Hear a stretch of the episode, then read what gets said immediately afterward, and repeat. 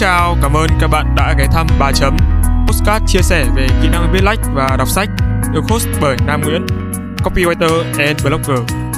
Bây giờ, hãy cùng mình phiêu lưu trên chuyến hành trình trải nghiệm với con chữ, khám phá kiến thức mới, học hỏi và phát triển bản thân. Chúc các bạn có thời gian vui vẻ và ý nghĩa cùng Ba chấm.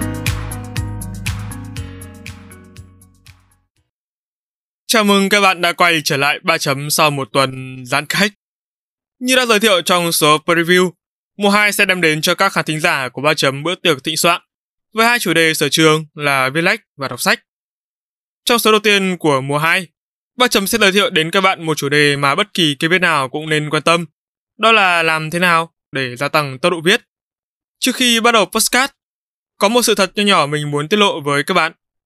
Đó là tập đầu tiên của mùa hai này thực chất là tập hai trong mini series về kỹ năng viết lách, gồm ba phần chính được Ba chấm xây dựng từ mùa một.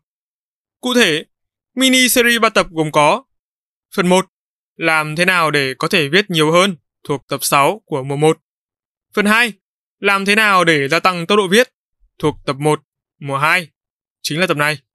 Và phần ba, nhanh để tốt hơn, những yếu tố cần có, thuộc tập hai, mùa hai.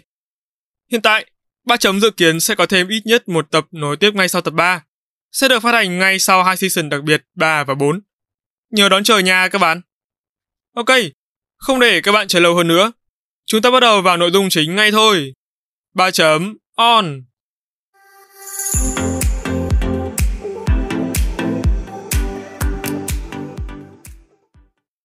Trước khi chính thức bắt đầu, có hai lưu ý nho nhỏ mình muốn quý khán giả của Ba chấm hiểu, đó là một, không nên nhầm lẫn việc gia tăng tốc độ viết đồng nghĩa với chất lượng bài viết suy giảm. Và hai, podcast này chỉ đề cập đến duy nhất vấn đề gia tăng tốc độ viết, và chỉ thế mà thôi. Trong podcast, mình sẽ đưa ra bốn yếu tố giúp bạn cải thiện tốc độ viết của bản thân. Nào, chúng ta hãy cùng đến với yếu tố đầu tiên. Yếu tố số một, cứ viết đi. Cứ viết đi đôi khi là cứ viết đi, hoặc cứ viết đi, bla bla bla.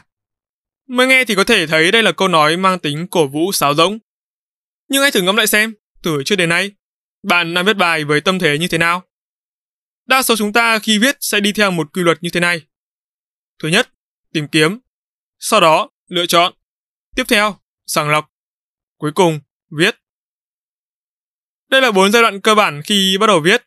Tuy nhiên, có một bước nhỏ trong số này gây ra sự cản trở lớn đến tốc độ viết. Bạn có nhận ra chúng là bước số mấy không? Đúng rồi, đó chính là bước lựa chọn. Sự lựa chọn luôn chiếm một lượng lớn thời gian của chúng ta. Càng có nhiều sự lựa chọn, chúng ta càng bị cuốn theo những thứ ít liên quan đến mục đích tìm kiếm ban đầu. Ý mình là, không phải những sự lựa chọn đó là vô nghĩa, chỉ là chúng không thực sự cần thiết cho mục đích thông tin cần tìm kiếm hiện tại. Ví dụ như khi bạn viết bài về tác dụng của việc đánh răng, thay vì việc bạn chỉ cần nói về lợi ích của công việc này, thì rất có thể trong quá trình tìm kiếm, bạn sẽ bị ngập bởi những thông tin và những sự lựa chọn. Mà những sự lựa chọn ấy có thể đến từ những bài viết mang tính quảng cáo, điều hướng đến một thương hiệu bàn chải đánh răng nào đó.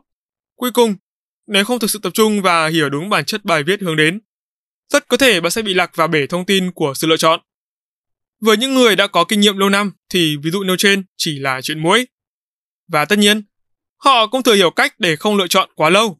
Nhưng với những người mới, đây thực sự là cơn ác mộng tồi tệ khi họ chưa được trang bị đầy đủ kiến thức, kinh nghiệm, kỹ năng để có thể đưa ra sự lựa chọn nhanh nhất.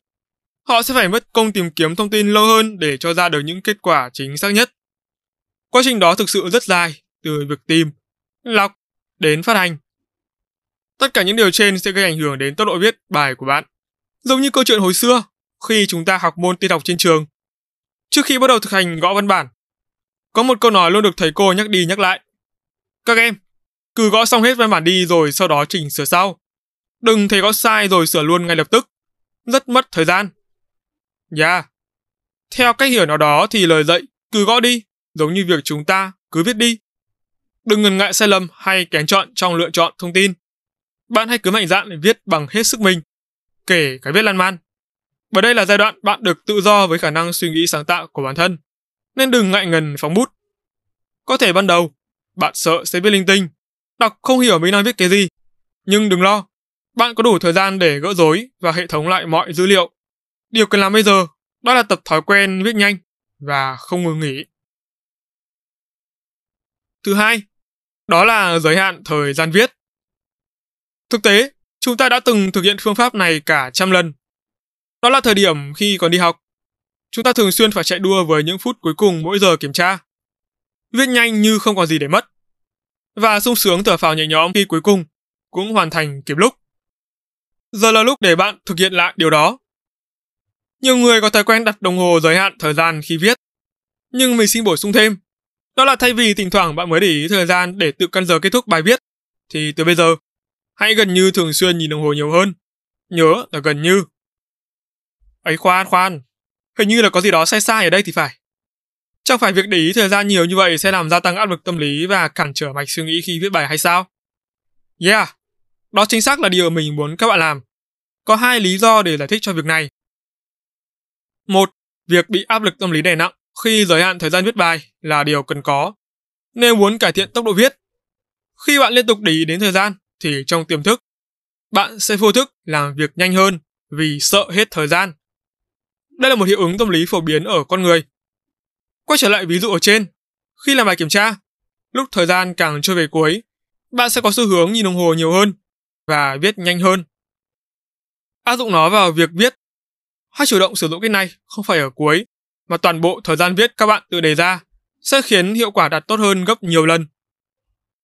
Hai. Tại sao mình lại nói cản trở mạch suy nghĩ là tốt trong quá trình này? Thử nghĩ mà xem. Với những bạn mới tập viết, thì việc bị mắc kẹt trong hỗn độn những dữ liệu khi viết bài là ác mộng kinh hoàng. Kết hợp với hiệu ứng tâm lý sợ hết thời gian, chắc chắn các bạn sẽ phải đưa ra sự lựa chọn và loại trừ thật nhanh những thông tin lần lượt tuôn trào trong đầu để chọn ra dữ liệu tốt nhất đưa vào bài viết. Suy cho cùng, việc này đem lại hai lợi ích cho bạn. Thứ nhất, giúp bạn viết nhanh hơn. Thứ hai, giúp bạn biết mình nên viết gì. Yếu tố số ba, viết và chỉ viết. Bể thông tin vô tận. Bạn còn nhớ sự nguy hiểm của việc lựa chọn quá lâu trong bể thông tin vô tận không? Có một sự thật, tìm kiếm là kỹ năng đòi hỏi sự luyện tập trong khoảng thời gian dài và không thể thành thạo trong một sớm một chiều.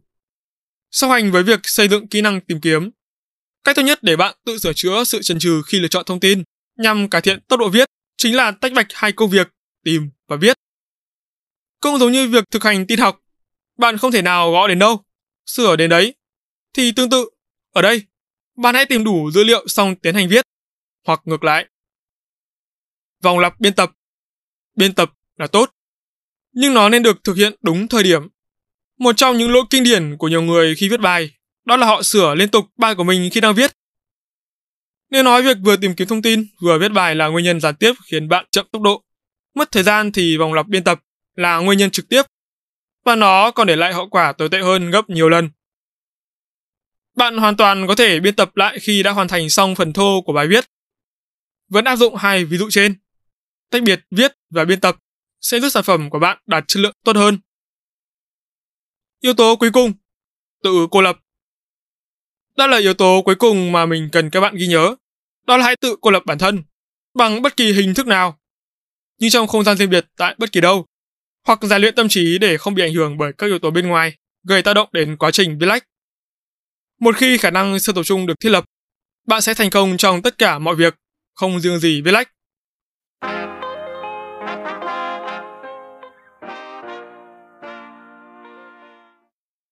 Và đó là toàn bộ bốn phương pháp giúp bạn gia tăng tốc độ khi viết bài.